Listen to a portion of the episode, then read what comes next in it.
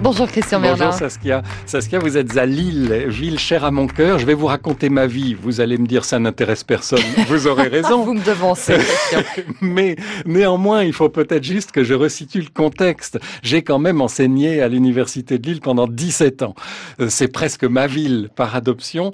Et ça veut dire aussi que j'ai été longtemps aux premières loges pour écouter l'Orchestre national de Lille.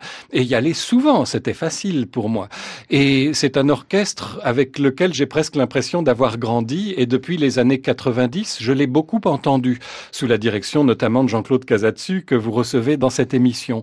Et pendant un certain temps, le contact s'est distendu et j'ai un peu moins souvent écouté l'orchestre et j'ai eu un choc, figurez-vous. Euh, l'année dernière, au Festival de Montpellier, l'orchestre se produisait sous la direction de son nouveau directeur musical, Alexandre Bloch, qui a succédé à Jean-Claude Casatsu. Et j'ai vu cet orchestre et le choc, il a été pour moi, c'est tout simplement un gros coup de vieux. C'est que je me suis dit, mais je ne reconnais plus personne.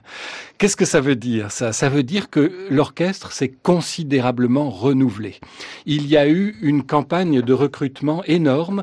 Pourquoi? Parce que euh, il faisait partie de ces orchestres de région qui ont été créés dans les années 70 par Marcel Landowski, tous en même temps.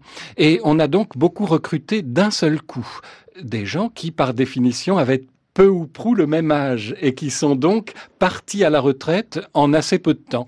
Euh, si bien que euh, je, n'ai plus vu euh, Stéphane Stalanowski au premier violon, Valentin Arcou au premier violoncelle, Claude Faucompré à la clarinette solo, Christophe Danel au corps, des gens qui ont vraiment marqué cet orchestre.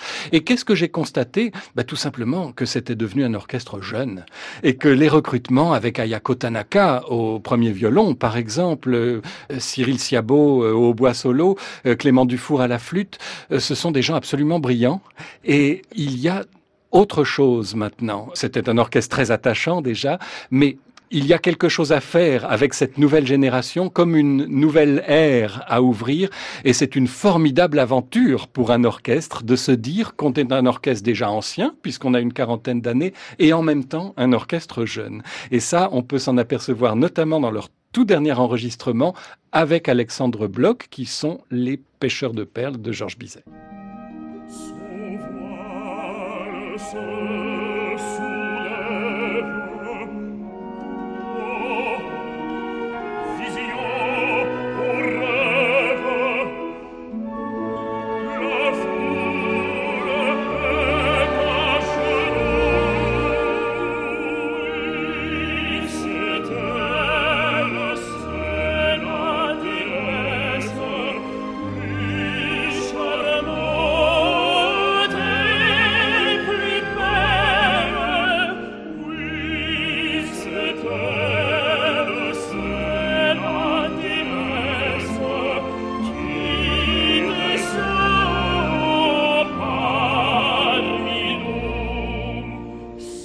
C'est magique. C'est beau, ah, Cyril Dubois, Florian Mais oui, quelle voix. Hein.